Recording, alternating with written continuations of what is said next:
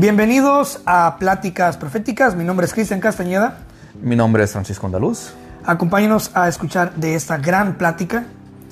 Una plática llena de temas dulces y amargos. Bienvenidos. Bienvenidos.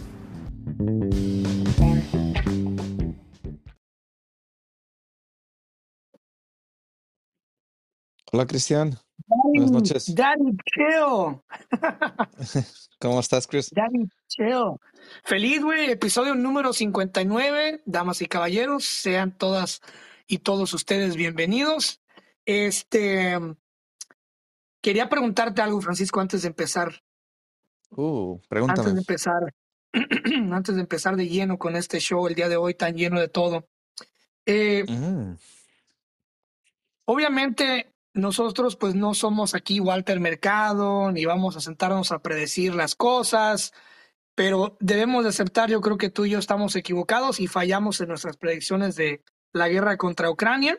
Quisiera que abarcáramos eso rapidito porque ahora pues hay mucho revuelo de que ahora ya le brincó a Alemania, de que ahora Estados Unidos ya ahora sí ya está involucrado. Rápidamente, ¿tú cómo crees que llegue a desenvolverse lo que resta de este año con esta guerra? Estados Unidos sí está ya en el ojo de Rusia. ¿Tienes miedo de los rusos? ¿Tienes miedo del botón nuclear? ¿Qué pasa por tu mente tú que fuiste militar? Y ya ahorita para que empecemos con, con otros temas, porque la gente pues anda como que nerviosa, güey, y veo mucha desinformación en todos lados. mm. Sí, hay mucho que hablar de ese tema. Eh, eh, tú estás, este, estás viendo los, los videos que se están filtrando de un combate muy intensivo, de Sí, sí, sí. ciudad con ciudad, este, calle con calle, que se están dando en, en la frontera que tiene en, en el este de Ucrania. Ah, miré uno, pues, Cristian, que, que me impactó mucho, donde está un soldado ucraniano sentado en una trinchera y lo, les, les llega un soldado ruso de sorpresa y los dos soldados ucranianos no quieren soltar su arma y les dice, dame, las, dame el arma. Y al no dárselas y jalonarse, les los rafaguea y los mata de, inmedia- de inmediato, le da un balazo en la cabeza a los dos y, y ya sigue, pues sigue avanzando su pelotón, van como, este, no sé qué objetivo van tomando, pero van tomando un objetivo y se están moviendo en una dirección. Y pues, este, ha habido muchísimas bajas, más de los rusos, porque las personas que están defendiendo tienen la ventaja, entonces este, están muriendo. pues, Se me hace que, y esto nomás lo estoy diciendo yo como un estimado que fui soldado y una persona que tanteo que sé lo que digo, aunque me equivoco seguido también, que son como dos a uno. Por cada ucraniano están muriendo dos rusos. Entonces, si han muerto, ponle que unos 40 mil ucranianos, que es fácilmente puede ser las cifras, bueno, si incluyes también los civiles, pero soldados que casi yo creo que ya llegan a los 40 mil. Yo creo que Rusia también ya está llegando a los 80 mil, ya, ya han muerto muchísimos rusos. Entonces, la, guerra este, está reñida, está pareja, ah, ninguno puede dominar. Los rusos cada vez están también aventando más recursos, a veces cuando se molestan, cuando hay acciones fuertes de los ucranianos y, hacen este, bombardeos ah, con misiles a, a Kiev o Kiev, la capital. Vimos eso esa semana. Y obviamente este anuncio de que por fin, después de estar rogando y estar cada ratito haciendo campañas, se la pasa visitando los países, haciendo campaña, casi es más lo que hace que gobernar, hacer campañas y andar rogándole al occidente que le regalen armas y armamentos más grandes. Y el occidente dice, no, no, no, pero nos vas a, a- jalar en la guerra y, y se va a ver como que estamos nosotros involucrados, aunque sí están, y aunque están bien, bien invertidos, invested en que gane, en que gane Ucrania y Rusia no avance, el occidente no lo quieren admitir. Ahorita, este, tú bien sabes que van a mandar, se me hace que son como cada país va a mandar 35 tanques, el Estados Unidos va a mandar el, Abrams A1 tank y, y Rusia, este, y Alemania el, el Leopard, Leopard no sé qué modelo, pero es un, es un tanque moderno, bien chido, con muchas capacidades. Y también el, el americano, el americano está, es de los mejores que hay, que hay en el mundo, en velocidad, en, en este, el armamento, la blindadura, ah, todo, todo lo que viene con un tanque, ¿verdad? Que es, una arma ofensiva. Ya les han mandado javelins, que habíamos hablado de eso en el, episodio el episodio pasado, ¿no? Que desde el tiempo de, de Obama habían pedido javelins. En el tiempo Obama, no, Obama no supo qué hacer. si regresamos a 2014 cuando toman Crimea, Obama como que se queda congelado y, le están diciendo sus consejeros, el Pentágono, el vicepresidente, necesitamos a parar este bully. Rusia se está comportando como un bully, hay que, hay que darle en la, en la nariz para que sangre, para que le duela. Y Obama se fue con las sanciones y en vez de hacer una armar a los ucranianos. Entonces se les armó ahorita ya con la guerra, Chris, y se les está armando y están haciendo buen trabajo en lo que cabe, pero Rusia es un país muy grande, con muchos recursos, y están bien este, invertidos y están bien este, capaces a seguir teniendo pérdidas. Ah, no sé, no sé, no sé, Chris. Yo te digo algo, yo, el occidente sigue estando más fuerte que Rusia. Si el occidente se une y um, Estados Unidos se une, Rusia no, no tiene por qué ganar esta guerra y Rusia tiene que negociar pronto. Estas pérdidas para Rusia son grandísimas y siguen siendo un país pobre. Entonces, yo pienso que, que no me preocupa ah, la guerra, una guerra este, nuclear. Sí me preocupa una guerra europea donde los Estados Unidos se vea jalado, pero, pero no, no, no creo. Eh, allí el, el que más tiene de perder es los países de- del este de Europa, como Polonia, ah, Rumania, Rumania, donde está Duterte. ah, todos esos países tienen más, más que perder. Ah, no veo yo a España o lo que es el occidente este, amenazados, pero quizás estoy mal, Chris. quiz- Quizás me equivoco. A veces tú dices, ah, ¿qué importa que mataron a un a un este a un príncipe de los austrio del, del imperio au- austrio-hungriano, al príncipe Fer- Fernando, Ferdinand, de, de ese imperio austrio. eh, no, pasa nada. Fue en Serbia, ¿verdad? O fue un serbio, fue en, Mon- fue en este Sarajevo, fue, fue allá en esa parte del mundo. Ah, ¿qué importa esa parte del mundo? Y de repente de las alianzas se vuelve una guerra, la Primera Guerra Mundial. ¿verdad? Entonces, o dices, ¿qué importa si Hitler toma, toma Checoslovaquia? ¿Qué, importa si toma, si invade Polonia? Bueno, Polonia ya fue mucho, ¿verdad? Pero empezó a abarcar mucho territorio. Entonces, esas, pequeñas consecuencias, esas pequeñas, se se parecen pequeñeces y dices, ah, no, no va a pasar nada, se desarrollan en, en las peores guerras que hemos visto en la humanidad. Eh, mucha gente dice, en los Estados Unidos no, no debe estar allí. Yo no estoy de acuerdo con los republicanos. Yo se me hace que sí tienes que hacerle frente al enemigo, tienes que hacer frente a Rusia. Yo siempre quise que, no fuera así, que Rusia fuera aliado de los Estados Unidos, que China sea la, la, peor amenaza, pero eh, pensé que Putin no era, no era tan loco, no, no estaba tan, tan descalibrado en, en querer abarcar tanto. Y sigo pensando y sigo siendo la opinión que, que está mal Putin, está mal el país de Rusia, sigue siendo un país autócrata, ah, autócrata, ¿lo estoy diciendo bien o no, Chris? Tú síguele.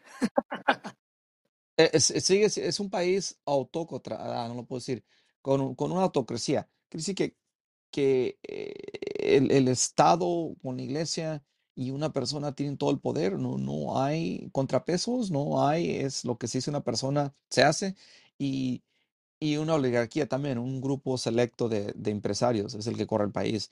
Y es un país bien pobre, con muchos abusos, no hay libertad de expresión, no hay libertad de religión, no hay, no hay muchas libertades que tenemos en occidente. Entonces, no veo cómo eso pueda ganar en, este mundo moderno.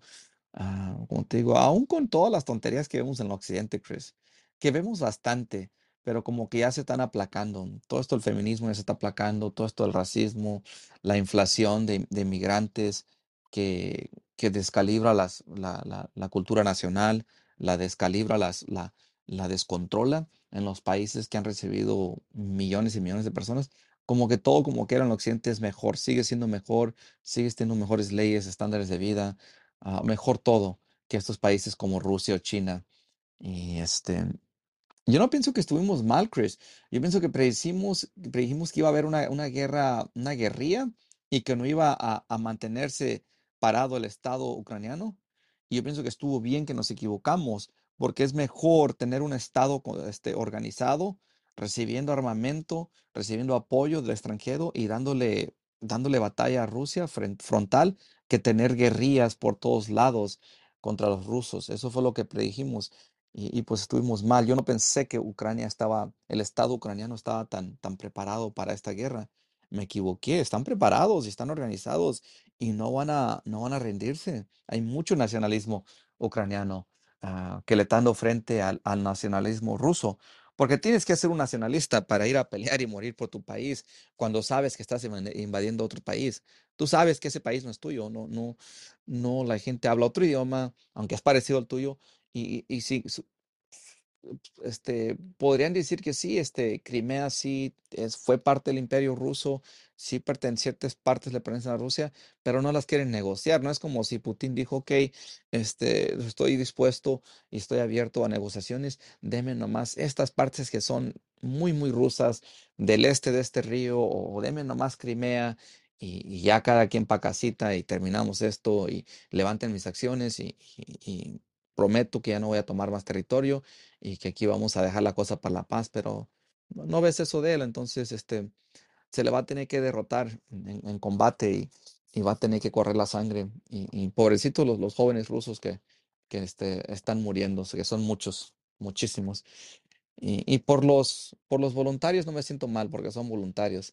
Los chechnios que van a pelear allá no me siento mal porque ellos no, no, no tienen ningún, ningún este, como si se don't have a dog in that fight, no tienen ningún, no es, no es, eh, no tienen ningún, tienen intereses, pero no, no es obligatorio que estén ahí muriendo y peleando. Mero están yendo porque son muy compas.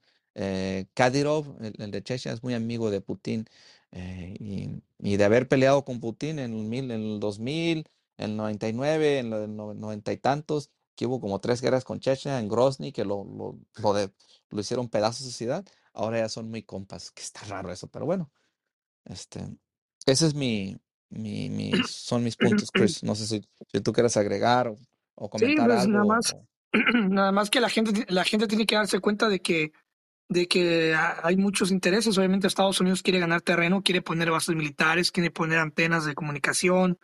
Eh, obviamente Estados Unidos no está, no está, toda esa ayuda que están dando no es gratis este, obviamente es para inundar de, de, de, pues de todo lo que más se pueda en cuestión de espías, en cuestión de bases, en cuestión de intereses, de tener eh, ciertos intereses mercantiles con, con Ucrania de por vida, seguramente una deuda interna que Ucrania nunca va a poder pagar más que con acceso a, a energía nuclear y, y, y, simplemente acceso libre a que los gringos vayan para allá como si fuera un Puerto Rico, así una, una, ahora sí que no como una colonia, pero sí obviamente pues el pasaporte gringo va a pesar tremendamente en Ucrania, ¿no? O sea, si en un futuro todo eso se calma y realmente se logra de reconstruir algo de Ucrania, pues obviamente si tú y yo vamos para allá, pues obviamente vamos, casi ni nos van a pedir nada para poder entrar los de customs y los de los de la frontera, ¿no? O sea, es como que eso oh, sí, pásenle, pásenle. Van a ser los, los muy bien tratados los ciudadanos americanos cuando, cuando lleguen a ir a Ucrania, si es que queda algo, y obviamente esa deuda interna de Ucrania que nunca va, a poder pagarle a Estados Unidos, pues lo va a pagar con otras cosas, ¿no? Con, con uso de suelo, con contratos privados, con, tú sabes, con, eh, con muchas cosas. Entonces, a mí lo que me sorprende es que estamos a, estamos a una cosa pequeñita, como tú dices, de que todo pueda salir mal. O sea, ya puede que se tira un misil donde no se debe, puede que ahora que ya está Alemania entrando ahí, de repente empiezan a haber ataques eh, con coches bomba, qué sé yo, en Alemania o alguna... O sea, estamos a nada de que esto ya ahora sí escale. Y la razón por la cual que veo a Estados Unidos aún más metido en esto es que ya vieron cómo se mueve Rusia, ya vieron el modo, el modo operandi, ya se conoció al enemigo ya sacaron al león de la cueva. Pues como cuando un pinche, un oso está invernando en una cueva, sabes que está el oso ahí, pero no sabes qué tan grande es, porque nunca sale, ¿no? Entonces tienes que mover la cueva para que el oso salga y ya cuando sale el oso, pues ya miras el tamaño, miras el modo operandis. Entonces, es lo que hizo Estados Unidos. Estados Unidos ya descubrió que puede transportar, que ya puede transportar armamento a muy alta velocidad a través de toda Europa este, ya también probó ciertos canales de comunicación, ya probó, o sea, Estados Unidos esto es un ensayo, todo eso es un ensayo para mover armamento, para mover intereses, para estar allá, para eh, calar nuevas cosas, para ver, o sea, es, es, no, Estados Unidos no da un paso en falso. Y ahora que ya se conoce el enemigo, y que ya vimos cómo, cómo realmente eh, Rusia obviamente tiene, tiene muchas cosas eh, a favor, obviamente es un país gigantesco, pero ya vimos que militarmente, como no está muy, eh, muy expuesto a guerras grandes, Rusia en, estos últimas, en estas últimas décadas, siento que no han tenido la oportunidad de ensayar tanto como Estados Unidos lo ha hecho. Entonces, los Estados Unidos ahorita solamente se está divirtiendo. Se está divirtiendo, está acumulando deuda externa con, con Ucrania y, y hay mucho que ganar. Estados Unidos está, es más, me voy a atrever a decir lo que lo mejor que le puede pasar al, al, al gobierno o al, al, Pentágono es que Rusia cometa una estupidez y haga algo en contra de Estados Unidos. Yo creo que es inclusive mm. lo que están esperando, ¿eh? Lo están pidiendo, pero a gritos. Pues te voy a decir algo, Chris. Yo, uno ve cosas en internet y no sabe si son ciertas o no. Este, a veces exageran, muchas veces mienten, muchas veces agarran información que no es correcta, pero estás viendo que, que dicen que Estados Unidos, y esto sí es cierto, esto, esta parte sí es cierta, que están haciendo una asesoría, están viendo cómo se está peleando la guerra, cuántas balas se usan, qué funciona, qué no funciona, eh, los drones, la artillería, la, la, fuerza aérea, la fuerza antiaérea, como eh, han, este, los ucranianos han usado eh, armas antiaéreas para tumbar aviones de guerra rusos, entonces no ha sido un factor tan grande el de los pilotos y los aviones de guerra rusos ah, de combate, entonces está muy interesante cómo Estados Unidos este, está muy involucrado y está viendo pues este, lo que es una guerra moderna entre dos países con armamento parecido.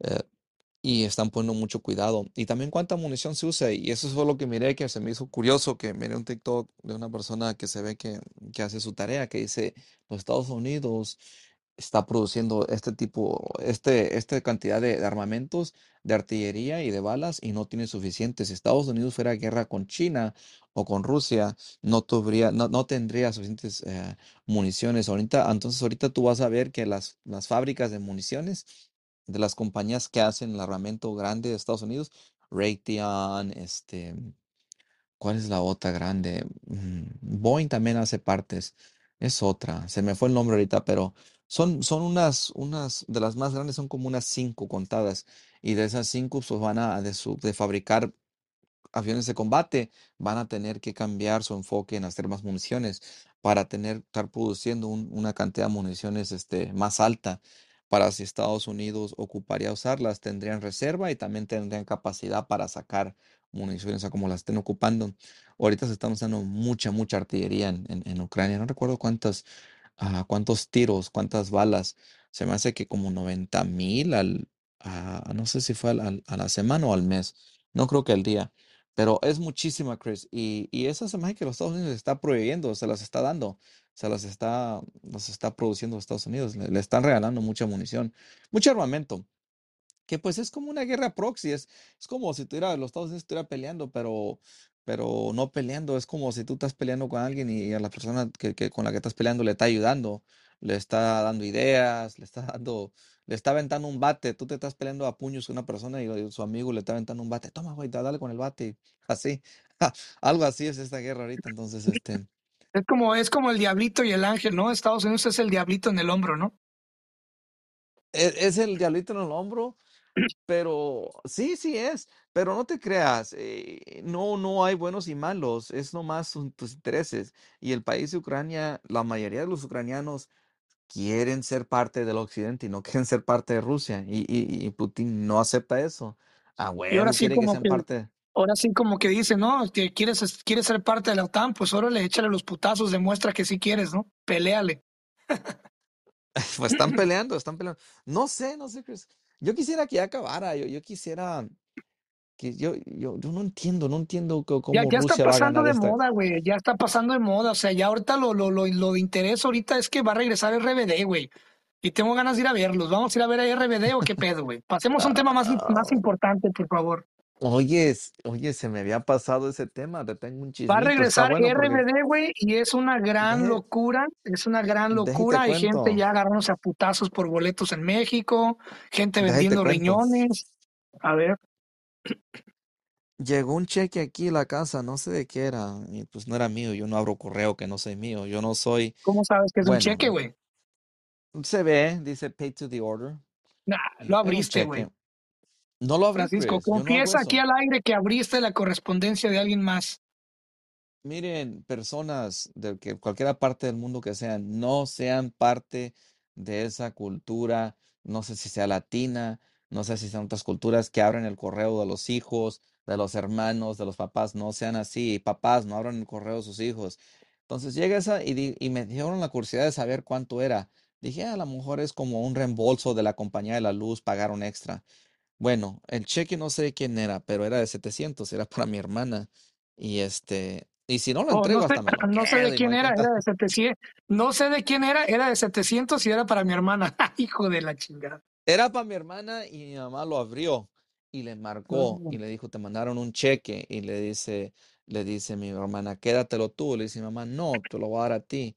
Y ella dice mi hermana, está bien, lo voy a usar para un ticket de RBD. Ya compré dos, me costaron mil cuatrocientos por dos, 700 dólares cada boleto.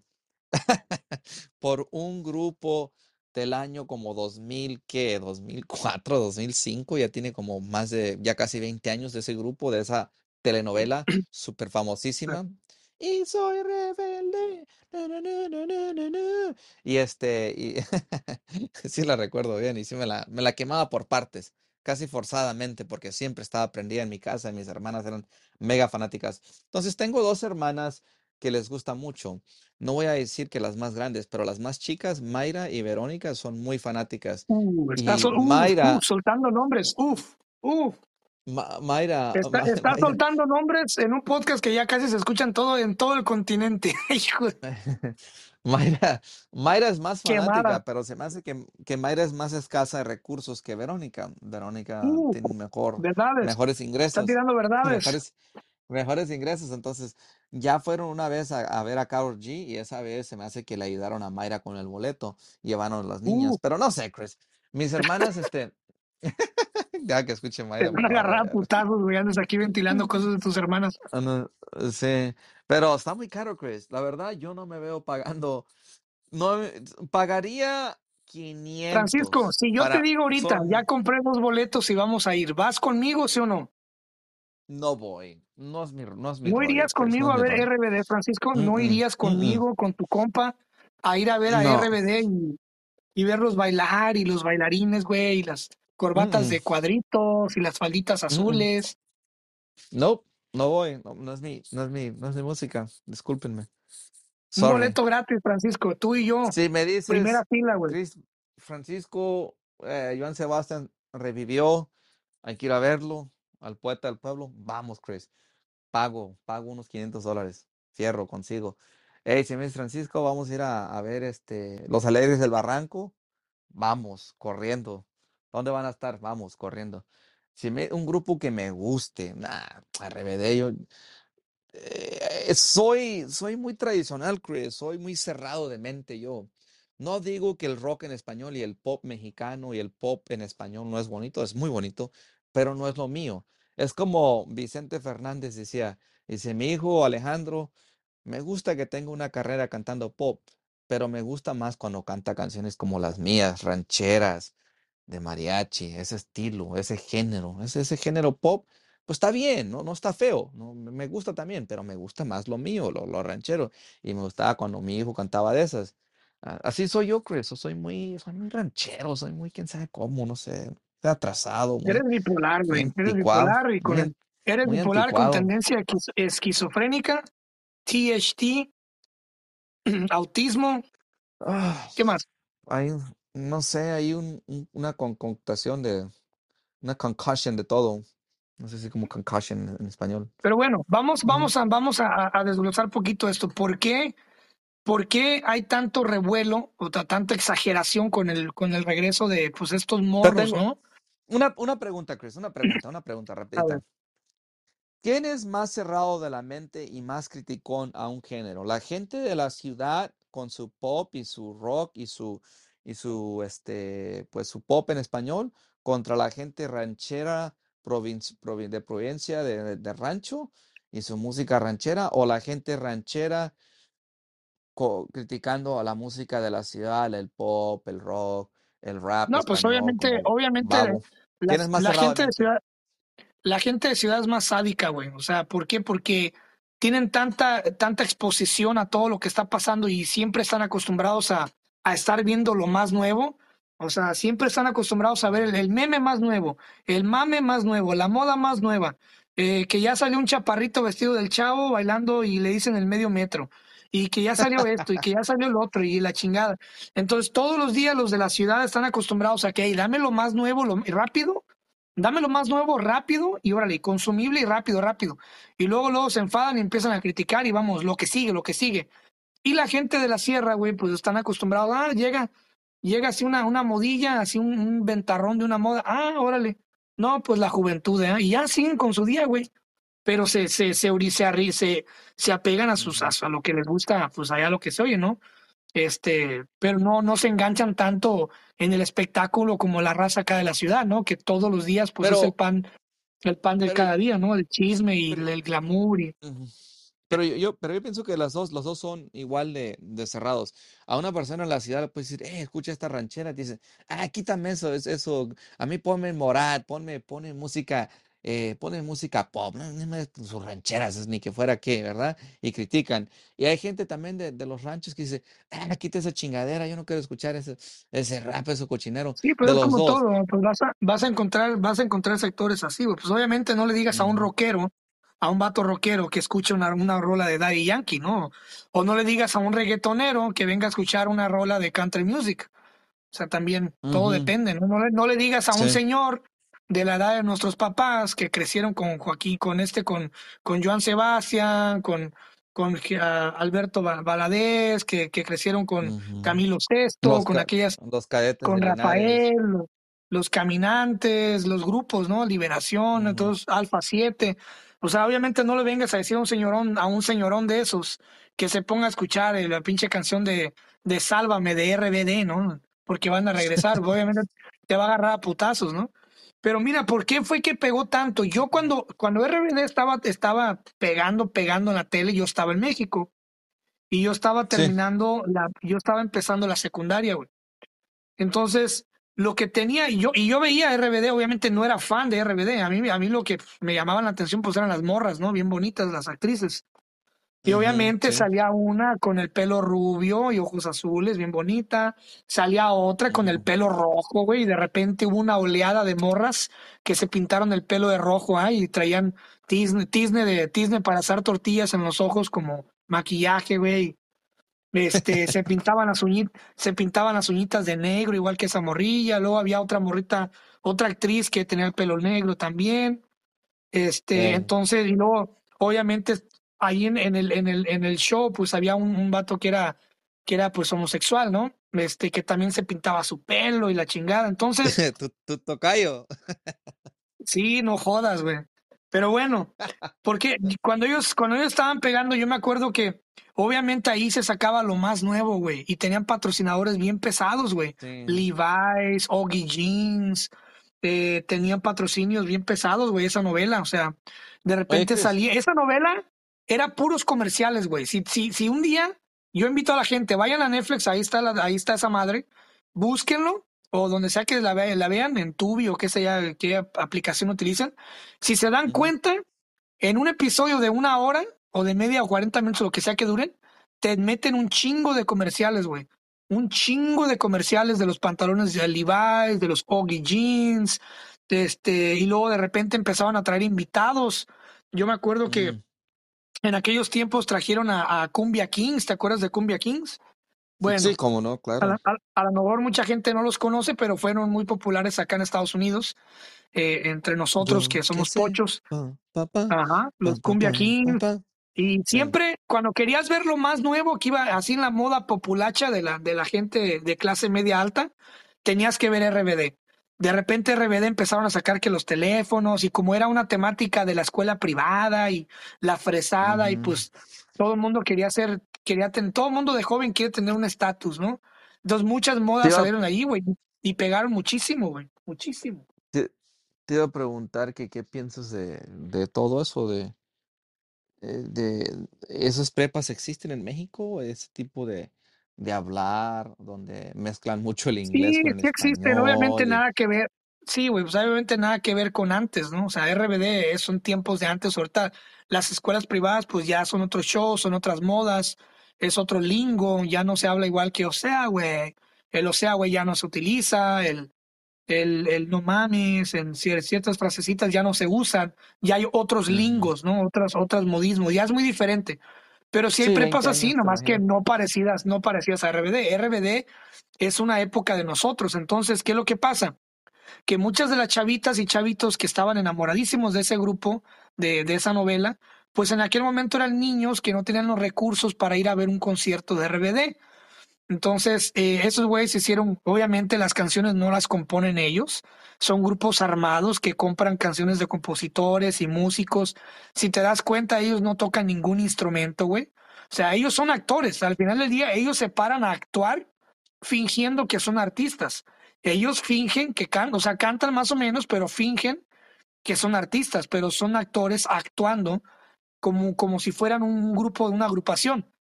Y entonces ahora todos esos niños y niñas que no tenían dinero, ahora sí ya tienen dinero, ya les llegó lo de los impuestos, andan todos ahorita bien pombosos, y estos güeyes no tontos, no tontos, empiezan la gira en Estados Unidos en estas fechas, que es donde la gente está, está obviamente agarrando el dinero de los impuestos, y la gente ahorita no piensa en, en gastar 1.500 dólares en el VIP, que es lo que cuesta, de hecho lo investigué para el show 1500 dólares el VIP, güey.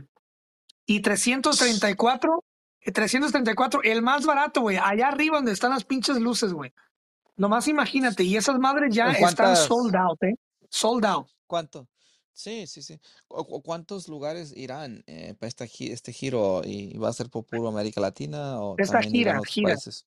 En esta gira Gira. van a ir a muchos países, güey. Va a ser, va a ser una, una gira grandísima. Obviamente, eh, por el factor sorpresa, eh, pues van a, van a abarrotar, van a abarrotar. Ya no creo que vuelvan a regresar. Yo creo que esta va a ser la única vez porque O sea, realmente yo te creo que los Bookies, ¿no? Por ejemplo, los Bookies que fueron un fenómeno y sigue siendo ahorita que regresaron. Yo te paso que esos güeyes cada año que regresen a tocar van a llenar porque son los Bookies y tienen un repertorio gigantesco, güey. Y tienen un show y son músicos de verdad, pero RBD, güey, te voy a, mira, ahí te va.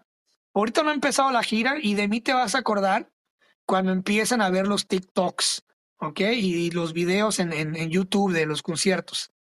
No va a haber absolutamente nada especial. Van a haber bai- bailarines con el uniforme de esa madre, van a pasar clips de la novela en la pantalla, eh, van a actuar, van a hacer como escenas de actuación este, en el escenario, así como el grupo firme, que esa madre es puro pinche, pura actuación.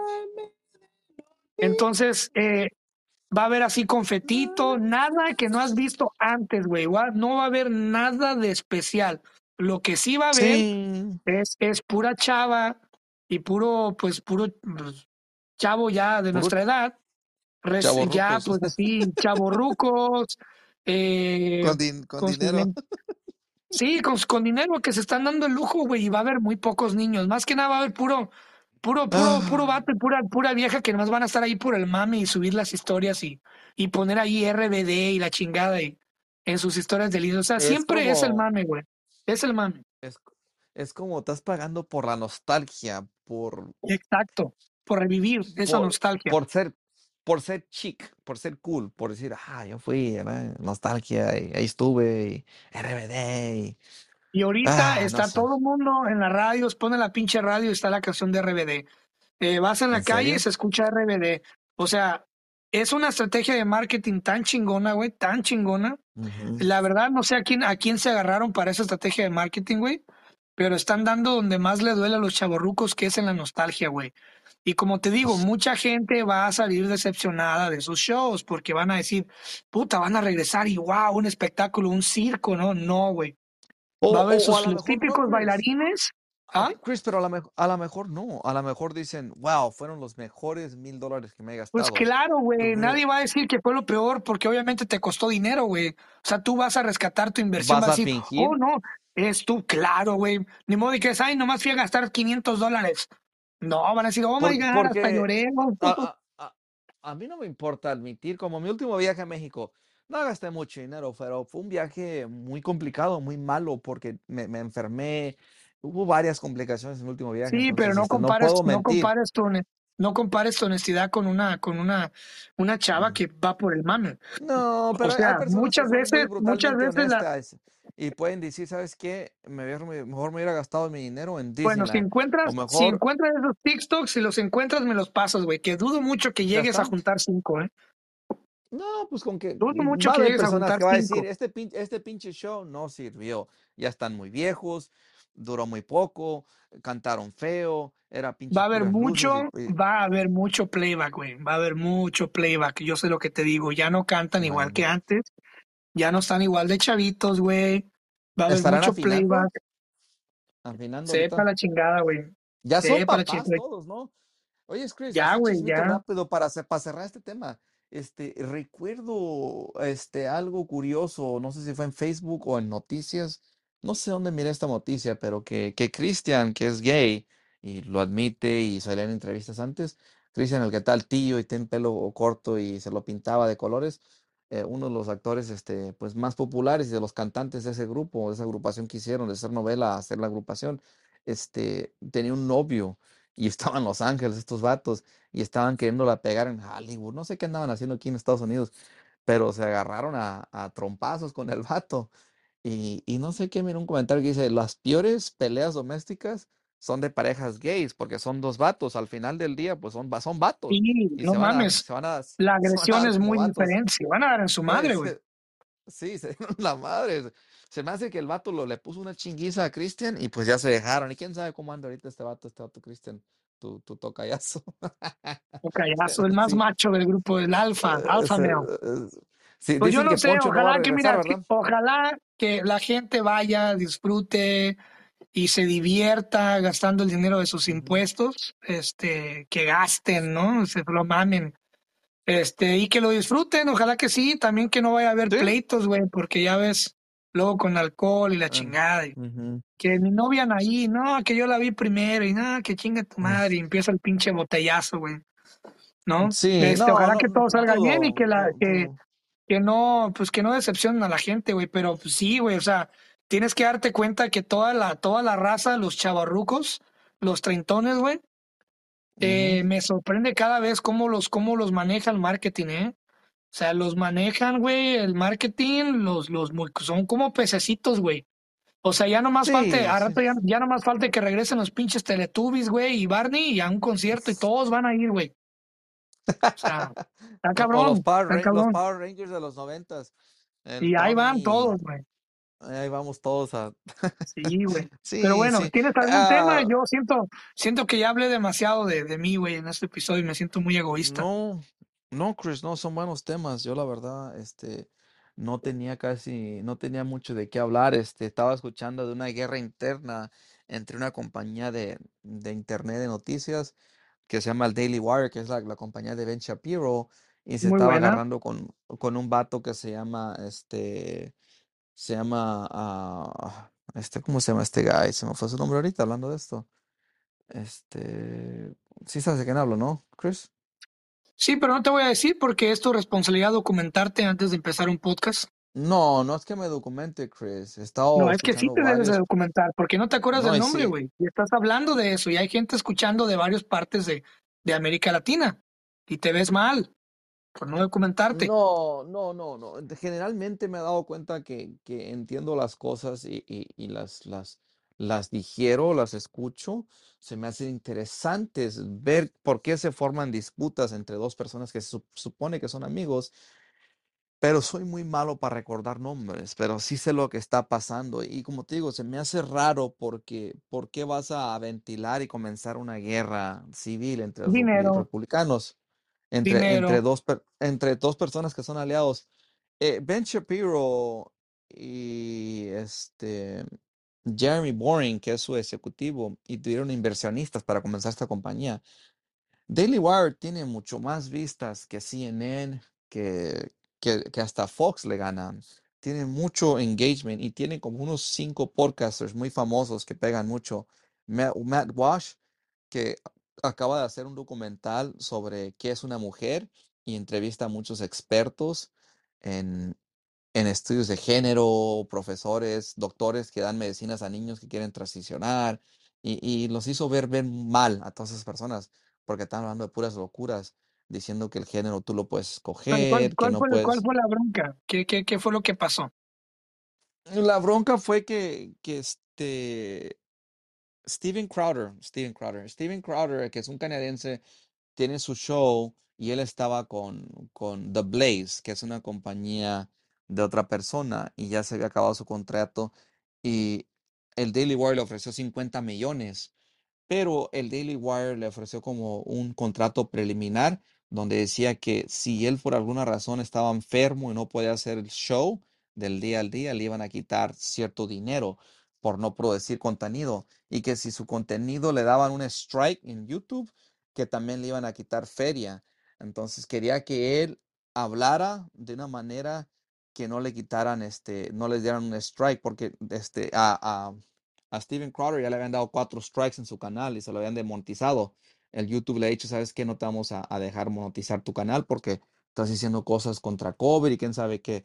Entonces, este, Steven Crowder públicamente dijo, alguien me ofreció muy poco dinero y con muchas clausuras, con muchas reglas y no me convenió. Entonces, el, el CEO de Daily Wire, que es Jerry Bourne, salió y dijo, nosotros fuimos los que hicimos esta oferta de 50 millones por cuatro años, eran 12 millones por año y pienso que es un trato y un contrato que, que no está tan gacho. Y ahorita ya se formó una guerrita entre los dos de quién tuvo en lo correcto y quién no, y ahí la cargan. Entonces se me hace, se me hace curioso eh, cómo entre dos compañías, dos personas que se supone que son amigos, andan peleando, si están peleando la misma causa. Pero Steven Crowder está diciendo que el Daily Wire ya es como una corporación grande que no le gusta tocar temas controversial, controversiales. Y la verdad yo no sé qué lado estoy, Chris. Se me hace que estoy con el Daily Wire porque yo veo que sí, sí este, tienen razón. Me gusta mucho lo que dice eh, Ben Shapiro, me gusta mucho lo que dice este, ah, los otros, Matt Walsh, am, también tienen a Candace Owen, tienen una muchacha que se llama Brett Cooper, ah, ¿a quién más tienen? Tienen a Michael Knowles y a otro, Andrew Clavin, un pelón, un, uno ya más grande. Y son muy buenos podcasters, Chris. El, el, el, este, el Matt Walsh habla sobre algo curioso, lo que estamos hablando ahorita, Chris, ¿verdad? Dice, esta generación de treintones parecen niños chiquitos. Las compañías que hacen juguetes le hacen más dinero con adultos de 25, 35, 40 años que con niños chiquitos, dice. Tiene una industria de juguetes de mayores que no se quieren ni casar y juegan más con juguetes que, que ni, que ni con sus hijos, dice. Eso no es de natural. Francisco no vas a estar hablando, ¿eh? De, Fran, de mi compa Francisco no vas a estar hablando, ¿eh? No, pero tien- tiene razón, dice, dice Matt Walsh. Yo, yo juego con mis hijos. Yo les compro juguetes que me gustaban a mí, pero para jugarlos con ellos y ver que ellos juegan con ellos. No voy a jugar yo solito con mis juguetes. Ya tengo 40 años. Pero así hay personas, Chris. Así hay personas que solitos se compran sus boletos para Disney, su, pasa, su paz para todo el año, solito, solito compran colectibles y es un mundo curioso ahorita con, con los adultos, adultos con dinero y las compañías hacen el marketing y hacen sus ganancias en mayoría con adultos que ni con niños. Estás hablando de billones y billones de dinero, compañías como Mattel y, eh, tú pones la, la la que tú quieras, pues, que hacen juguetes ah, y los, las, las personas adultas tienen nostalgia y no se quieren casar y dice, ¿por qué no te quieres casar? ¿Por qué no quieren tener hijos? Dice, es lo más bonito que puede haber. Dice, estamos jodidos como sociedad. Si tenemos una, un un gran grupo de personas que no se quieren casar, de hombres que no quieren responsabilidad, que tienen miedo al compromiso, dice. Es un riesgo, pero lo tienes que tomar. Está chido lo que dice. Matt Walsh para mí es, es una persona que dice muchas verdades comunes, unas verdades tradicionales que, que a lo mejor te van a molestar, pero pues son, es la verdad. Y a veces es chistosío, tiene un sentido de humor medio seco. ah, Lo escucho, lo escucho en el trabajo y estoy de acuerdo con él. Y, y, pues este, cada de, de los podcasters de, de esta compañía de Daily Wire hacen como un podcast de dos horas al día, cada uno. Y, y tocan a veces mismos temas, pero a su manera. Y pues Steven Crowder es más comediante. No sé qué está haciendo Scream- Steven Crowder. Yo creo que Steven Parece, Crowder parece que te pagaron, güey, para hablar de ellos, patrocinio, ¿qué? ¿Te dieron dinero o qué? Porque si te dieron dinero debes de compartirlo, ¿eh? Quisiera, quisiese, o quisiese tener un podcast con ellos.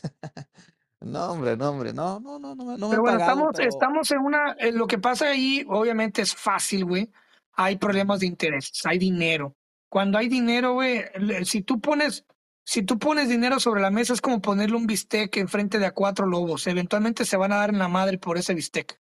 Eh, sí es así es cierto. esto. El dinero, el dinero es, es, es, es un, es un, es un poder o muy bueno o muy oscuro, o usualmente muy oscuro, y es un, es un, es el dinero es algo que divide mucho, güey. Por eso, por eso debes de guardar tu dinero, debes de cuidar tu dinero, no debes de hablar sobre tu dinero, no debes de presumir tu dinero, no debes de confiar tu dinero, no debes de regalar tu dinero y no debes de, de arreglarle los problemas a la otra gente siempre con dinero. O sea, el dinero tienes que tener mucho cuidado con esa madre.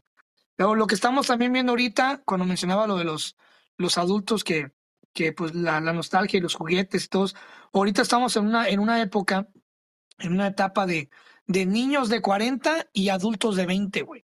O sea, si tú te das cuenta, ahorita todos los que hacen revuelo de Toy Story, la chingada y Pinocho, son los adultos, güey. Son los adultos, son los, te aseguro que si ahorita sacan una película de Bambi, ahí va todo el mundo a abarrotar los cines, güey. Adultos. Y los niños les vale madre. La, la, la, la, la, la generación de niños ahorita de entre 10 a, a 20 años, güey. O sea, de jóvenes de 10 a 20 es, o sea, esos güeyes están, no sé si has tenido conversaciones o has visto cómo los, o si has pasado por alguna prepa por accidente que pases por ahí y mires a los morros de prepa ahorita, o sea, están en otro pedo, güey. O sea, están en otro pedo. Están más maravillados por el GPT, por la inteligencia artificial, por hacer dinero rápido en TikTok, por hacer esto, por hacer el otro, por ser influencers, por vender productos. O sea, los morros de 10 a 20 están más, más concentrados en hacer dinero que, que, que y ahorita los, los de 40, 30, 40 estamos más concentrados en, en disfrutar, en, en recordar, en, en el, el juguetito que nos recuerda la infancia, en el, el paseo que nos recuerda al abuelito, el, la película de Pinocho. eh, O sea, está, estamos muy, no sé si vayamos a llegar a ser viejillos, eh, viejillos nostálgicos y los morros ahorita vengan con todo, güey. O sea, yo he visto he tenido contacto con chavitos, chavitos, sobrinas, sobrinos de 10, 12 años, güey, y, y nada que ver, o sea, ellos están más metidos en, en otras cosas que, o sea, como en, en reviews, ¿no? En, en, en esos programas de, de unboxing, de reviews, de, o sea, no sé, güey, es, es muy diferente, como que, como que vienen, vienen, como que acabo de decir, los niños de, los adultos de 20 y niños de 40, güey, entonces, está cabrón, vamos a ver en qué, en qué Ah, queda esta generación. se me vino a la mente algo a mí ahorita. ¿Se te vino algo a la mente? ¿Qué se te vino a la mente? No, estás hablando de los videos que hacen los más jóvenes, los reviews y, y el mundo, todo el mundo quiere ser influencer y, y, y- los cambios que se dieron hace como unos cinco años, ya ya de unos cinco, cinco o diez años atrás, diez, pero más que nada cinco, ha cambiado todo, este, el streaming, mm, toda la gente quiere hacer lives, ah, en, ya sea en Face, en, en, en, Insta, en TikTok, este, La otra vez me metí, la otra vez me metí a Twitch, que ahorita lo acabas de decir, me metí a Twitch, güey. sí, Twitch. Ujú, Solamente me metí por, para conocer la plataforma. Me aventé 20 minutos de mi vida, de mi sagrado tiempo, güey.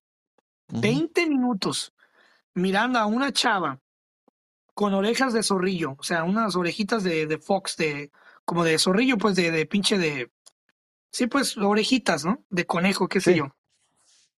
Pintada la nariz así como si fuera una conejita, güey. Sentada en su silla, tragando papitas, güey. Sabritas.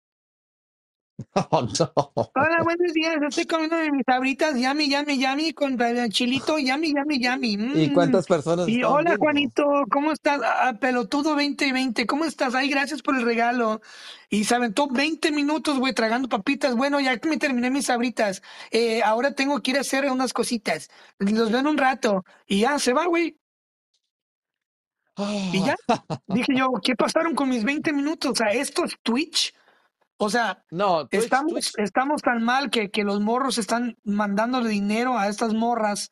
Y, y, o sea, solamente por la perversión y el morbo de verla ahí descalza, con chorcito, tragando papitas. O sea, eso es. Esto es No Twitch. sé. Twitch, no. Twitch es, muchas cosas. Como eh, South Park, el show de South Park, a los que los conocen, que nos escuchan, es un Claro. show sa- satírico y ellos este, sacan a, a, a Stan y tiene un hermanito y, y Stan eres tú. Para los que quieran saber cómo es Francisco en la vida real exactamente, los invito a ver South Park y hay un, hay un, hay un personaje que se llama Stan. Stan. Vean a Stan, así, tal cual, así, de espontáneo y de random. Así es Francisco.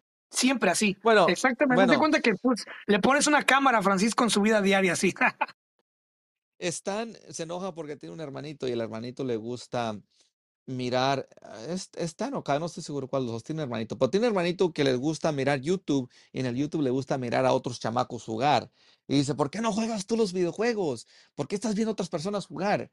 ¿Sí me entiendes? Es, ¿por qué no tú mejor disfrutar un atardecer y comer tus papitas, escuchar tu música? ¿Por qué estar viendo una persona comer? ¿no? Está bien loco el mundo.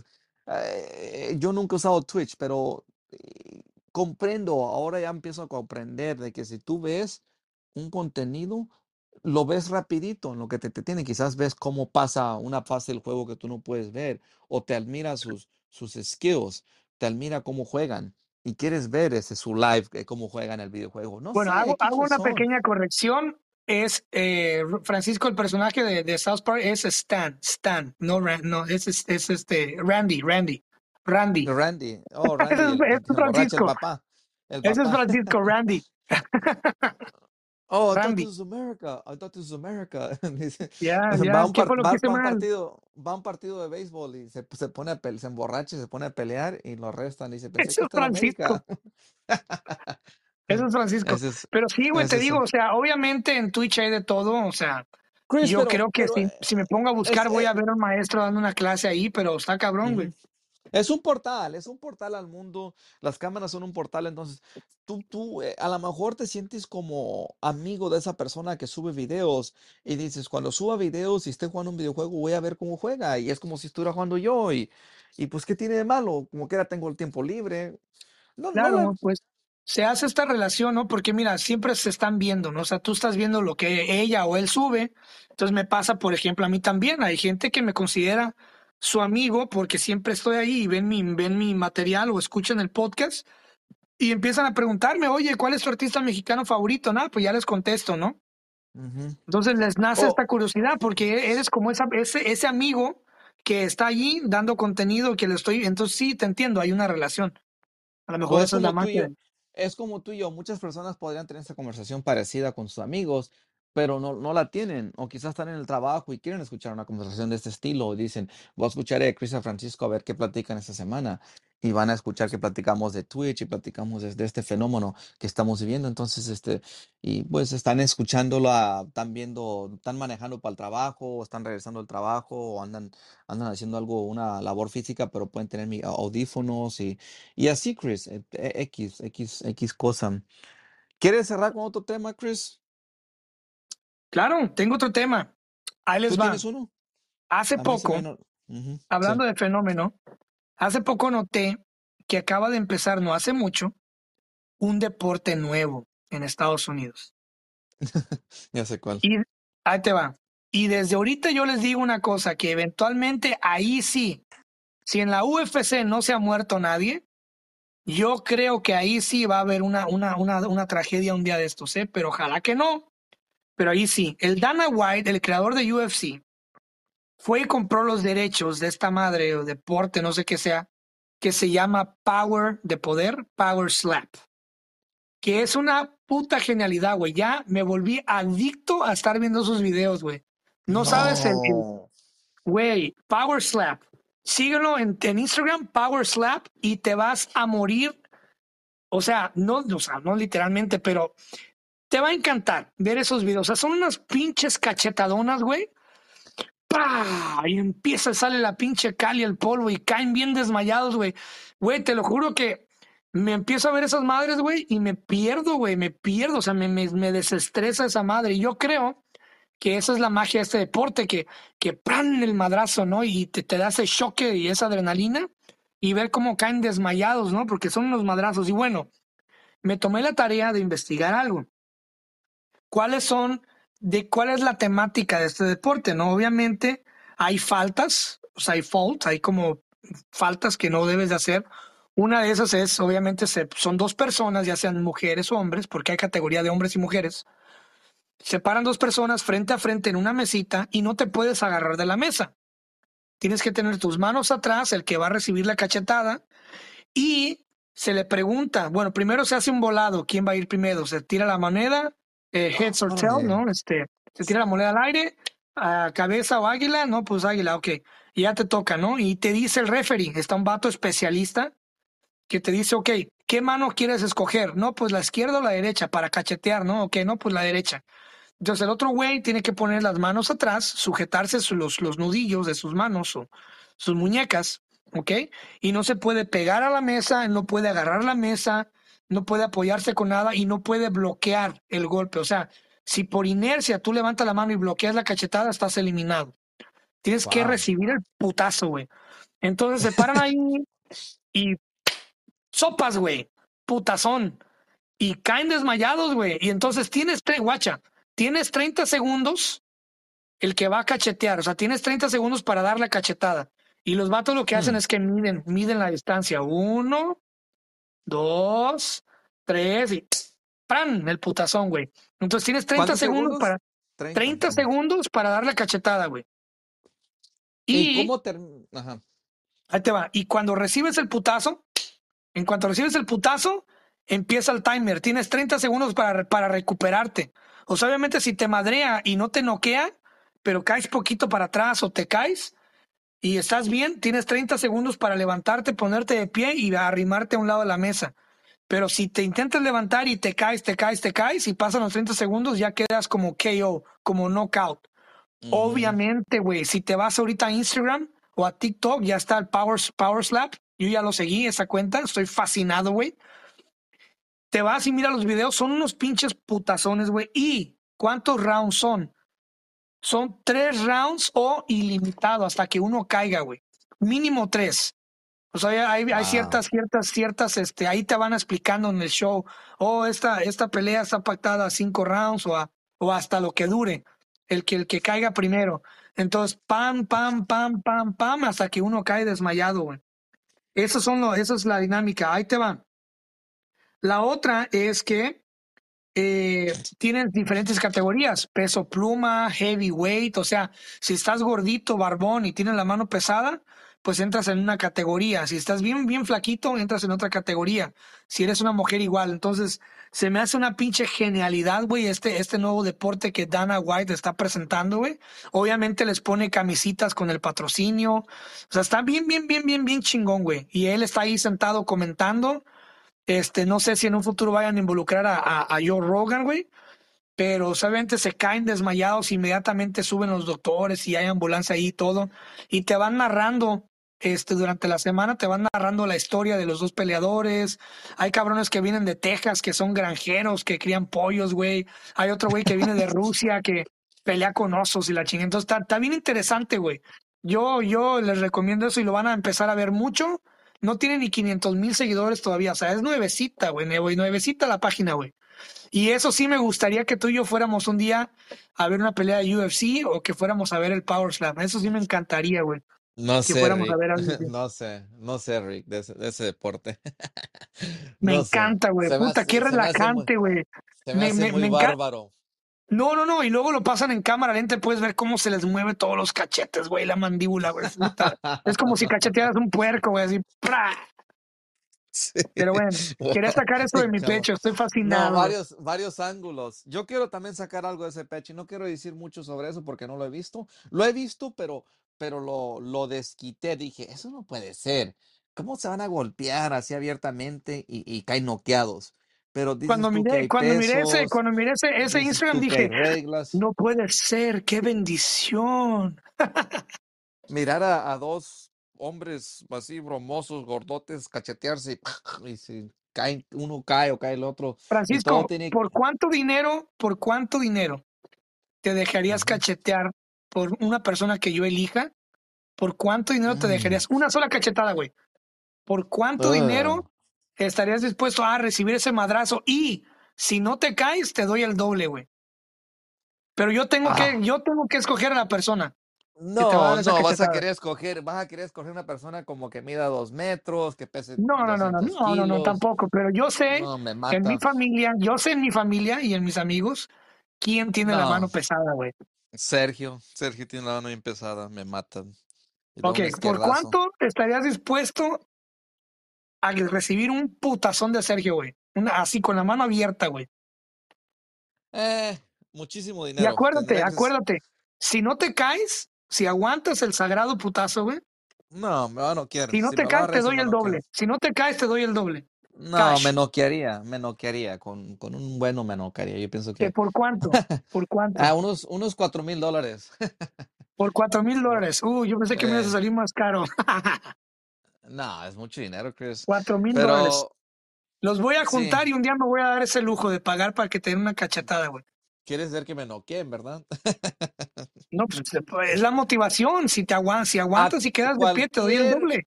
cualquier persona que Sergio le dé un cachetador así fuerte, con un izquierdazo, está fuerte ese canijo, te lo noquea. Que pese 100 kilos para abajo y, y que te debilucho. Bueno, y tienes, Y tienes que estar consciente, tienes que estar consciente de que una semana previa yo le voy a calentar la cabeza a Sergio.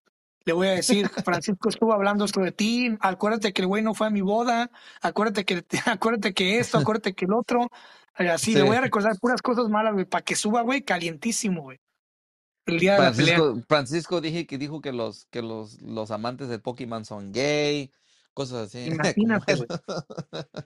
Sí, sí, sí. No, pero sí, No, es yo, un, es ah, un eh, deporte que pa, van a, van a empezar a pa, ver mucho. pa, pa cer- cerrar con broche de oro, yo quiero decir algo y si se ofenden los fans que escuchan este show, ni modo, pero se tiene que ya, decir, se tiene que decir, los fans de Brasil en el UFC son una vergüenza. Discúlpame si eres de Brasil y escuchas este show, pero se comportaron de una manera vergonzosa cuando Brandon Moreno le ganó a Davidson Figuereo, Figuereo en Bueno, Brasil. No Francisco, antes, ciudad. antes, espérate, antes de que sigas, estoy sacando aquí la gráfica. Brasil es el tercer país donde más nos escuchan, con un 45% de los oyentes. Así que ten mucho cuidado con lo que vas a decir, porque no estoy dispuesto a perder a todos mis amigos brasileños por tu culpa. No, no estoy diciendo que todo el país y que todos los brasileños, Brasil es hermoso, Brasil es un país importantísimo en el mundo que aporta muchísima cultura, está grandísimo como país, millones y millones de personas, un país hermoso con su portugués, con su, con su cultura que tienen, que es muy, le han, aportado mucho al mundo, especialmente en las artes marciales mixtas con el, con el jiu-jitsu que salió de allí, de Brasil, con, con los Gracie y, todo los peleadores que han producido, a Alencer Silva, a José Aldo, José Aldo, todos estos, ¿verdad? Entonces, e- está muy bien ser patriota, Chris. Todos somos patriotas, todos amamos a nuestro Yo, país, lo único, lo único que te digo, güey, es que você não sabe o que. Que quiere decir, no sabes de lo que hablas, güey. no, sí sé lo que hablo. No puedes estar tirándole cosas a los, a los peleadores extranjeros que le ganen a los países, a, a los peleadores de tu país, como a Brandon Moreno, que es un chavo de Tijuana muy, pero muy, pero muy positivo, con energía muy bonita, ah, muy happy go lucky, muy chistosito, muy, muy alegre, muy buena onda. Sea lo que sea, Brandon Moreno es bien buena onda, es una persona que juega con Legos, una persona de familia, un chavo que vino desde abajo, es el primer campeón mexicano. Eh, Caín Velázquez era, era de papás mexicanos, pero no era, no, no, no nacido en México y no hablaba español bien. Eso le quitó muchos puntos, aunque la gente lo adoptó como si fuera pues 100% mexicano. Como te digo, cuando naces en, en Arizona y te, te crías en California y, y pues hablas más inglés que español pues, pues como que la gente lo resiente, ¿verdad? Mucha Sí, gente pues también no lo piensa lo mismo, mismo de no lo mismo. Y aparte, pues la historia, la historia de Brandon, o sea, era- es un chavito de Tijuana, que como tú sabes, pues yo conozco Tijuana muy bien, es un chavito ahí de la zona Río, es de Tijuana, que le, que le batallaba para pues ir al gimnasio, que viene de, de una raíz bien humilde, güey. Y como él mismo dijo, dice, a mí me pueden gritar y abullar, pero, o sea, la gente tiene que entender que yo estoy loco, dice, yo no estoy bien de la cabeza.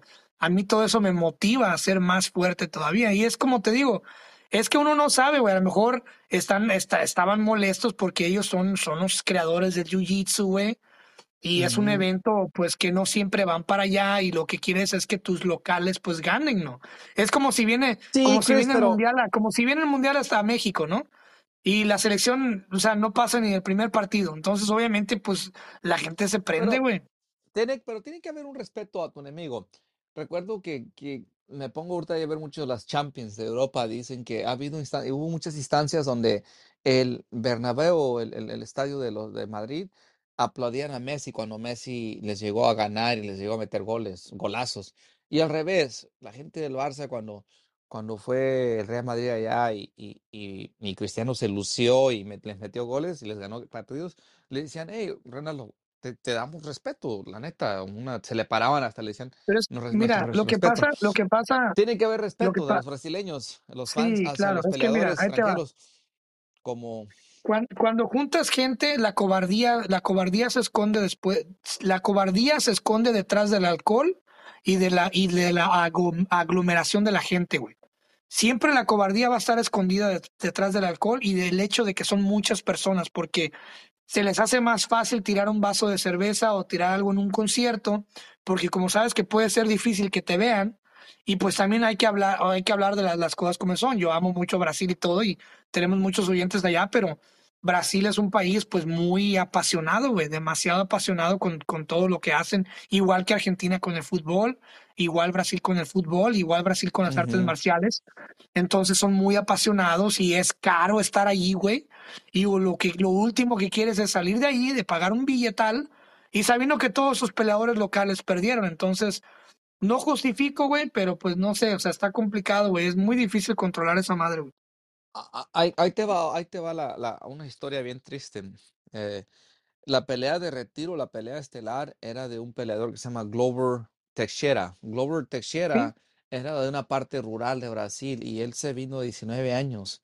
Caminó, eh, se vino en autobús, no sé cómo le hizo para llegar a, no sé dónde cruzó, si Brasil cruzó como a a Venezuela o a Colombia, pero Colombia se brincó por Panamá. Hay una, hay un tramo de Panamá como de 150 kilómetros que le llaman como la zona muerta, que es puro selva, que está bien duro de cruzar.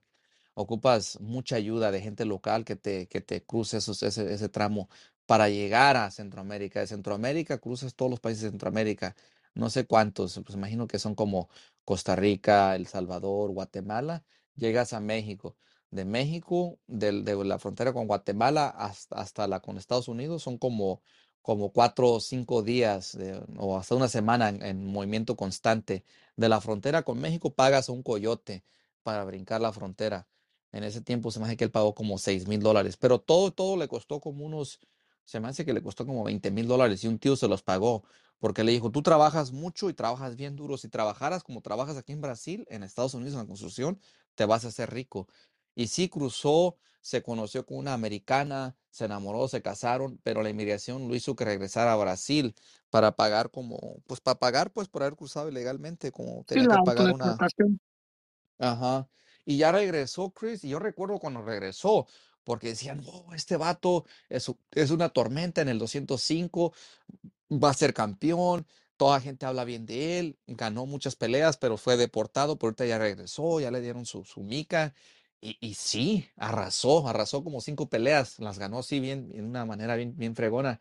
Y ya luego fue con el campeón John Jones, pero John Jones era muy bueno y estaba muy joven y le ganó. En ese tiempo él tenía como 34 y John Jones como 27, algo así, era más joven y, y lo, lo derrotaron, pero no se venció y ganó el campeonato a los 42. Y ahorita, ahorita peleó y, y, este, por el campeonato con un, con un, eh, un morenito y, perdió, ya, ya se retiró, pero era su pelea de retiro en su país y la gente en vez de esperarse, Chris, se, se fue. Dijo, ok, pues ya, ya es noche, ya son las 2 de la mañana, ya, ya perdió, nosotros nos vamos. No esperaron a su discurso, a su, a su retiro cuando lo, cuando lo entrevistaron en la final de la pelea y se vieron muy mal. Entonces, no sé, muy malos puntos para los fans, los fans de, de, de MMA y de artes marciales mixtas en Brasil, para mí. Y, y pues qué bueno por Glow, porque como que era, se, re- se retiró ah, habiendo sido campeón, ah, aunque nomás fue una vez, no, no defendió su título, pero ya, ya está muy viejo, ya tiene como 44 años, ese deporte no es, no es para personas de, de 40, es un deporte de, de, de los 20 a los 35, más o menos. ¿Sabes qué me, ¿sabes qué me gustaría hacer en un futuro? Uno, uno de mis sueños guajidos ya para cerrar este show es, Sí, ya ves cómo estos güeyes, ya ves cómo estos güeyes y ahorita también, mucha gente lo hacen, pero vamos a, vamos a tirar este ejemplo, ¿no? Para la gente de Sí. México. Ya ves cómo estos güeyes de la cotorriza hacen shows en vivo, ¿no? El podcast en vivo y, se y muestran clips y la chingada. Y hacen básicamente una stand-up comedy y graban el show en vivo, ¿no? A mí me gustaría un día hacer un show así y aventarnos, aventarnos una pelea tú y yo, güey. a ver quién gana. ¿Cómo? ¿Una pelea, güey? Sí, güey. Una hexagonal. guantes. Con guantes, cabrón. No no vamos a pelear como salvajes. No, sin guantes, así como yo sí, con los guantes nomás de los nudillos. Los, los guantes de cuatro onzas. Sí, los de cuatro onzas. Sí, sí, sí, tú y yo en, en una jaula. Estuviera buena esa. Pero, Pero, así, como- tal cual, tal cual como estamos. O sea, tal cual como estamos. Sí, Haz de cuenta que tú pero con así y tú así como. con, con Sí, referees. claro, claro, con referees. Pero así, yo quisiera, yo quisiera así, este, y meterme a la hexagonal y tirarnos unos putazos, güey, a ver quién gana. ¿Tú quién crees que gane? Mm, No ¿No? quiero decir que yo, porque no sé cuánto sepas pelear, pero a mí me gusta la idea y me gusta pelear, pero no me gustaría la idea que te vayas a molestar o me vaya a molestar yo. Y no creo que nos No, molestaríamos claro. Yo no voy a, yo no voy a, yo no voy a decir que yo, que yo voy a ganar, porque obviamente yo sé que estás entrenado, fuiste militar, pero pues yo sé que, que pelea sí te voy a dar, güey. Sobre Pues todo sí, en el eres- eres- sobre todo en el jiu-jitsu. Si caes al piso, papá, Ah, you're estuviera mine, bueno. bitch. You are mine, bitch. Estuviera bueno porque yo, yo, yo he tomado jiu-jitsu y sé poquito, sé poquito, sé lo, sé lo, sé lo fundamental, pero Y este, también, también en, en cuestión del taekwondo, un poquito de boxeo, ahí ahí es kung lo que me fu. preocupa, ahí es lo que me preocupa el taekwondo, las patea, las patadas, que, No, que las patadas patear. sí. Yo sí Que pateo muy patear. fuerte. Lo único que te digo es que sí pateo muy fuerte. Si, si llegáramos a pelear, prepárate bien tus costillas, güey. Que sí, sí pateo muy fuerte, güey. Me, encantaría, me encantaría y, y, y debemos de, de hacerlo, hacer un ring Y tiene, tenemos que hacer un show. O sea, tenemos que hacer un show. Tenemos que hacer un trash talk. Decirnos pendejadas y hablarnos y tirarnos carrilla, güey. Así, güey. invitar, e invitar a nuestros amigos y echar, echar Sí, claro. Y y, la vamos a grabar la pelea y, y que vaya gente, los que quieran ir y grabar la pelea y la subimos, la subimos ahí y que paguen por verla. Jalo, jalo, jalo, jalo con la idea, Chris. Ok, es un, es un sueño que tengo, pero no se vale que te rajes, ¿eh? No, no quiero que te pongas ahí No, de, no, de- no, no no. quiero que te pongas de religioso y que esto no es bueno y que pelea de mm, mm. manos es pelea del diablo y sabes. no, no, no, no he sabido ese día que yo me raje en un reto, Chris, hasta el Y día. mira, No, para que veas, para que veas que, sea- que así, que sea un round, que sean tres rounds de 10 minutos. no, o bueno, mucho. tres rounds, tres rounds de cinco, tres rounds de seis minutos, de cinco minutos, para que veas. mm, sí, dura eso. Mm, Con que sean de tres minutos, con, con nueve minutos tenemos para darnos en la madre bonito. ¿Crees? ¿Crees que no duremos ni tres rounds? ¿Crees que alguien pierda antes de tres rounds?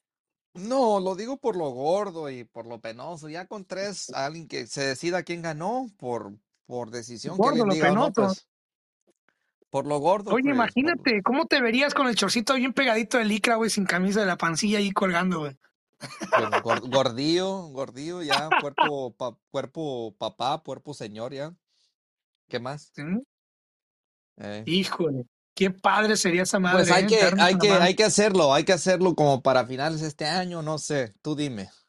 Ir entrenando Híjole, poquito, ir pateando la, la punching bag. La- Bueno, yo nomás te digo que yo entreno todos los días, ¿eh? pues está No es bueno, como, Chris, está, está, no es está como que yo no bueno.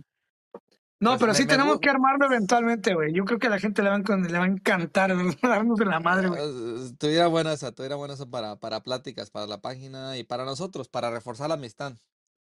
Ándale, no hay como unos buenos putazos. Eh, los, los hombres a putazos y las viejas a veces dicen que se besan para, para la amistad, nosotros a, a chingadazos. Bueno, vamos a planearlo, vamos a ver que si nos vamos a planear. Pues bueno, gracias a toda la gente que escuchó. Y pues nada, los queremos mucho y nos escuchamos la próxima ya para el episodio número 60, Francisco. Uh, sí, ya vamos a, a Llegamos, celebrar este. llegamos a, las, a los 60 y, y vamos a hacer algo. Ahora sí vamos a hacer algo especial, ¿eh? Ahora sí lo prometo. Me, me, me late, me late algo en persona si se puede. Órale pues, Chris. Claro que sí. No, nos Vale, pues cuídense mucho, los queremos. Francisco, te lo lavas y me guardas el agua para el café. como siempre. Sale, vale. Si te gustó esta plática de pláticas proféticas, créeme que te va a encantar mi otro podcast, el podcast de Cristian Castañeda. En este podcast invito a gente súper interesante que se dedica a diferentes cosas artísticas y no artísticas, a platicar sobre sus cosas, sus talentos, en fin. Son pláticas muy interesantes que te invito a que conozcas este gran proyecto también. Se llama El Podcast Cristian Castañeda. Búscalo en Spotify o en cualquier plataforma que gustes.